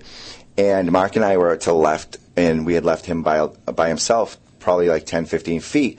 And we're, we're deciding what we're going to be doing on the, the investigation. And all of a sudden, we start talking. We're walking away as we're talking. And on the video camera, you can hear him. Now, this is Keith, my lead investigator. He's been with me for five years. Go, you guys aren't going to leave me out here alone, are you? And we never do that. We never. We'd put an experienced person with somebody that's inexperienced as well. But, again, like you were saying, do they quit because of fear? No, but fear, for us anyways, for fear is a natural human instinct. So, and a lot of people, when they do this, they're looking for uh, some sort of instant experience to, right. to justify what it is they're doing, and that's not always going to be the case. No, it, it's not. And, and you think um, investigating is like the highlight, and, you know, with T A P S, and they show that the footage, it is. Um, but what goes behind it, you do more research and more book work and more video, uh, uh, looking at video footage than you do actually investigating. Um, it is, can say for the pa- you have to be patient um, you ha- for an outcome or for evidence. Uh, and it's not always this fast-moving, chasing ghosts down a hallway looking for things. Um, it, it's, it's very slow-moving. So...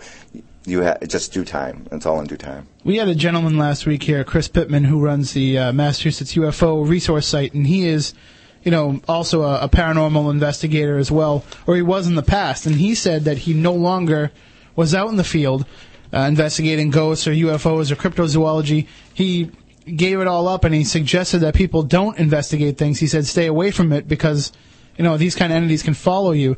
Do you guys take precautions against that type of thing? Or? Um. I, believe it or not, some of our theories, we kind of, we look at that, you know. Do we actually, are we enticing or we are inviting something to come to us by actually giving acknowledgement? Um, are we doing like the Heisenberg uh, chaos, uh, the Heisenberg principle, you know, looking at an atom and changing it because we're actually looking at it? Mm-hmm. You know, are we changing the environment? Are we bringing five different people? There are a lot of theories into when it comes to things like that. Um, but...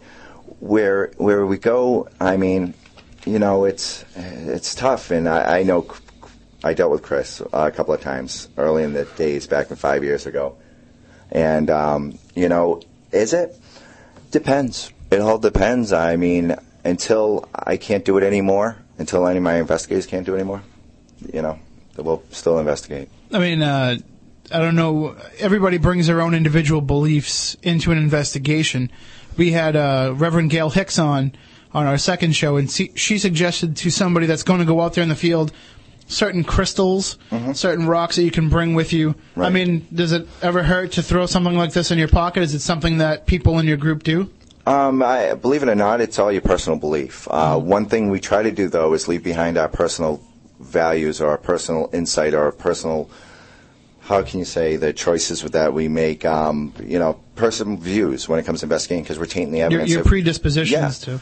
Yeah, but uh, if, if something's going to give you satisfaction of being protected, you know, some people go through rituals, some people do carry things, and I... I you know, what makes you safe? I did it for many years without doing it, and I paid the consequences a couple of times. Um, yeah, something's followed you home? Definitely, or? definitely followed me home.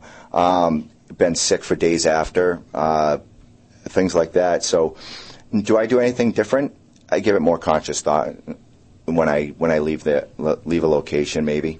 Uh, but I don't carry anything myself. I mean, a lot of it, too, has to do with the mindset you have going in. Whether are you there to listen to a spirit, to acknowledge it, to help it, or are you there to confront it? And mm-hmm. to, I mean, I suppose for each situation, it's a different case, and that has a different result as, as that follows you home. Or yeah. All right, we're going to take a quick one-minute break while I stop stumbling over my words. And uh, we'll be right back here with the final segment of Spooky South Coast. We want to hear from you. five oh eight, nine nine six, oh five hundred.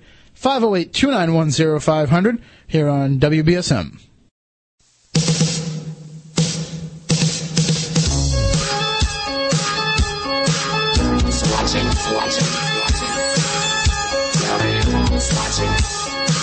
Who's watching me?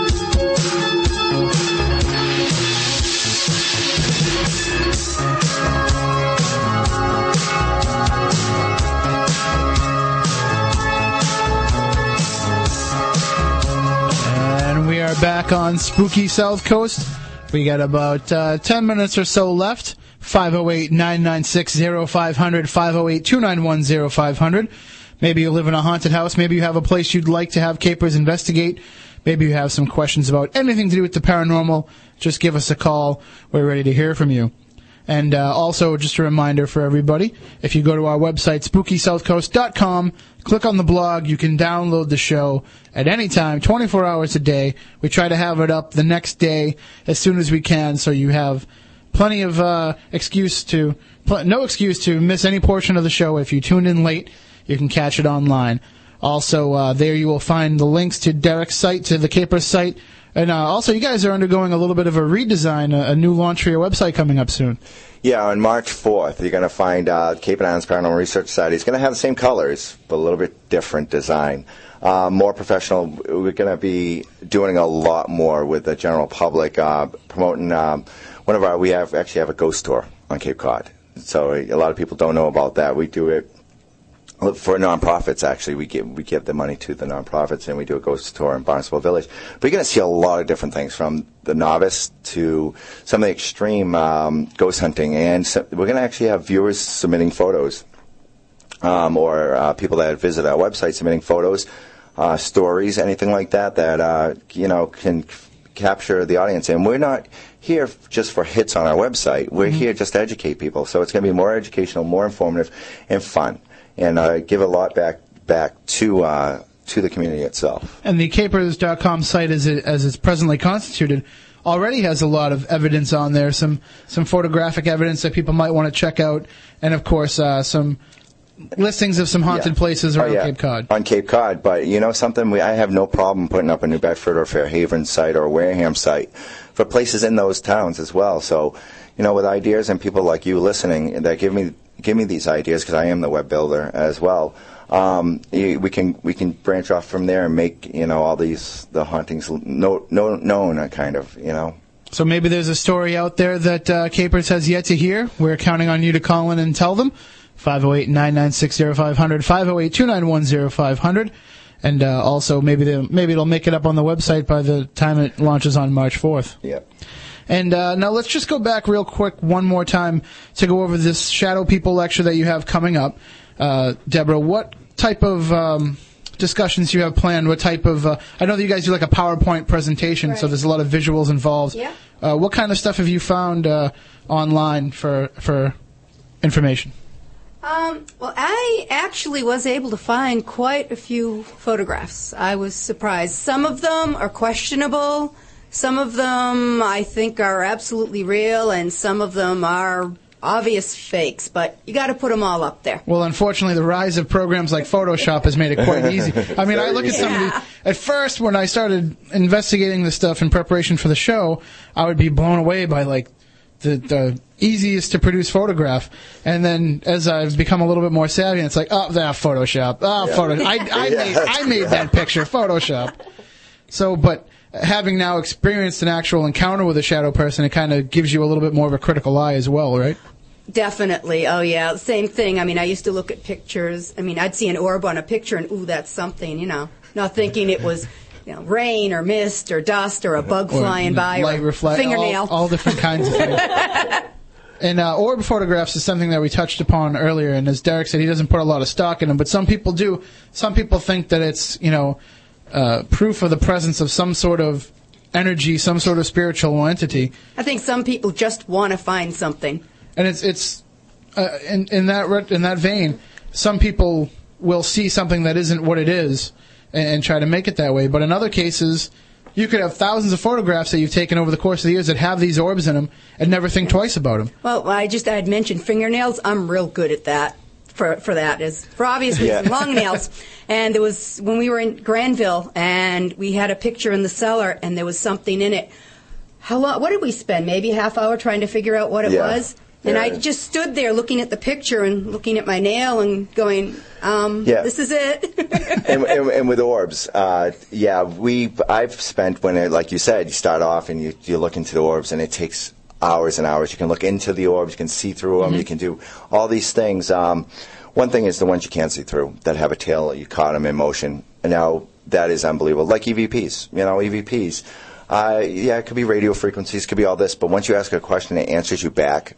What is that? Is that my me projecting the answer? It's, That's some a lot sort of, of intelligence. Yeah, there's, there's some another. theories behind these orbs as well. We had an interesting E V P encounter, and I'll tell the story. It's a little embarrassing, but we uh, we investigated the Millicent Library here in Fairhaven for a, a story in the Standard Times, and we were in the, uh, I guess what they call the Huttleston room, where they have the portraits of the Huttleston family, and this is probably what everybody thinks is the most haunted room in the place, because these portraits are the old-style portraits that follow you around yeah. the room. And uh, so we're in there. We have the lights off, you know, and I'm trying to goad these spirits into into making themselves known. And so we're doing some E V P work. And we ask some sort of question, and I forget exactly what it was that we asked. And then we're listening to the playback later on, and when you hear it, you hear a... like some sort of, like... deep guttural noise, and as it turns out, it, that's exactly what it was. It was my stomach rumbling. So, it, you know, once I went back out into the truck and I had a sub, and you know, yeah. then we could go back in and, and do it. But that's exactly what it was. It was my stomach, something that you wouldn't think. And you know, I'm and when we hear it, we're like, let's listen, let's see if we can blow it up and hear something in it. And it was just something so mundane as that. Yeah, we we get that all the time, actually. And uh, it's, I can just imagine too. It's like, you know, you, you find the least little noise and you want to hear something, right. So you focus on it. But when you really capture an E V P, you know, a lot of them out there, they're not that strong, right. But you do get some that it's like, wow. Yeah.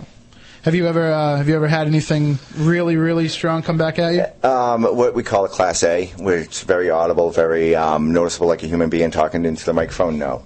Um, class B's, Class C's. You know, you can go through these classes, and for more information, go to American Association of E V P, uh, American Association E V P. People that brought you white noise. Um, their website. We have a consultant on our, on our team that's E V P specialist. Well, I think I think white noise kind of was a little bit detrimental. Yeah, well, to the this. beginning, the beginning part of it. Um, I mean, they were detrimental. Yeah, the story is a story. It's a movie. It's Hollywood. Um, but with E V Ps, uh, we, our website will tell you how to do these as well. But I've come across voices, faint voices, distant voices um, on the team. Um, just never been, an- well, I've been a- a- answered back to questions, but never had it recorded because I could hear them. All of a sudden, I'm like, wait a minute, I heard that. Was that me thinking of it? And it doesn't appear. It doesn't appear on. That's that's a lot of the case, too. It, well, here on Spooky South Coast, we like your responses. We'll be here next week to hear uh, more of what you think about the paranormal. Uh, not quite sure who we're going to have for a guest next week. We're kind of flying by the seat of our pants a little bit here in the early goings. I do know that Fate Magazine has promised to join us sometime in the future, so we're trying to get them to come on board. Those of you who subscribe to Fate, uh, you should be seeing Matt and I smiling faces in an upcoming uh, issue of Fate Magazine. Also, uh, we're going to have sometime in the future John Zaffis, who is uh, one of the world's leading paranormal investigators, and he runs a, a museum down in Connecticut. He's also the nephew of Ed and Lorraine Warren, two of the most famous paranormal investigators from the seventies and eighties, and who a lot of people debunk as crazy, as uh, as charlatans. Uh, you know, and a lot, a lot of people don't realize this. In the, in the new version of the Amityville horror movie, those two characters at the beginning, that's actually supposed to be referencing Ed and Lorraine Warren. So we'll, uh, we'll have John on. We'll talk to him about his aunt and uncle, as well as we hope to talk to him about exorcisms. Also, we have uh, a whole slate of topics we can discuss, but we want to hear from you and what you think we need to talk about. Email us all week long, Tim at Spooky South Coast dot com, Matt at Spooky South Coast dot com. The website's up and running all week long. You can download the show, listen to it. If you don't feel comfortable calling in each week with your stories, feel free to email them. We'll read them on the air. We'll keep your name out of it, as we did for this gentleman today. And uh, anytime you encounter any anything strange on the internet, anything that you think we need to bring to people's attention, please send it along. We have uh, plenty of experts that we can relay it to that can uh, tell us what we need to know. So one more time, why don't we just give out the information about next week's lecture and uh, the website information. Okay, the lecture. We have about one minute. It's going to be from Deborah Hearn. Her, it's the lecture is going to be uh, Shadow People, uh, her true tales, and also people's other other people's tales. And the website is w w w dot capers dot com. That's C A I P R S dot com. We have a phone number you can reach us at. It's five oh eight, two two four, seven three two one. Um, about anything, uh, call us anytime. It's our we, it's our live line. So. All right, and uh, we will have all those numbers for us. If if there's anything you needed and we didn't write it down, uh, you weren't able to write it down, just contact us. We'll get you all the information, because that's what we're here for each and every Saturday night from ten to midnight. It's Spooky South Coast. Uh, we are here to believe you. So, and for all of us here, until next week, Matt Costa, myself, Tim Weisberg, and all of our guests, we uh, want you to stay spooktacular. See you next week.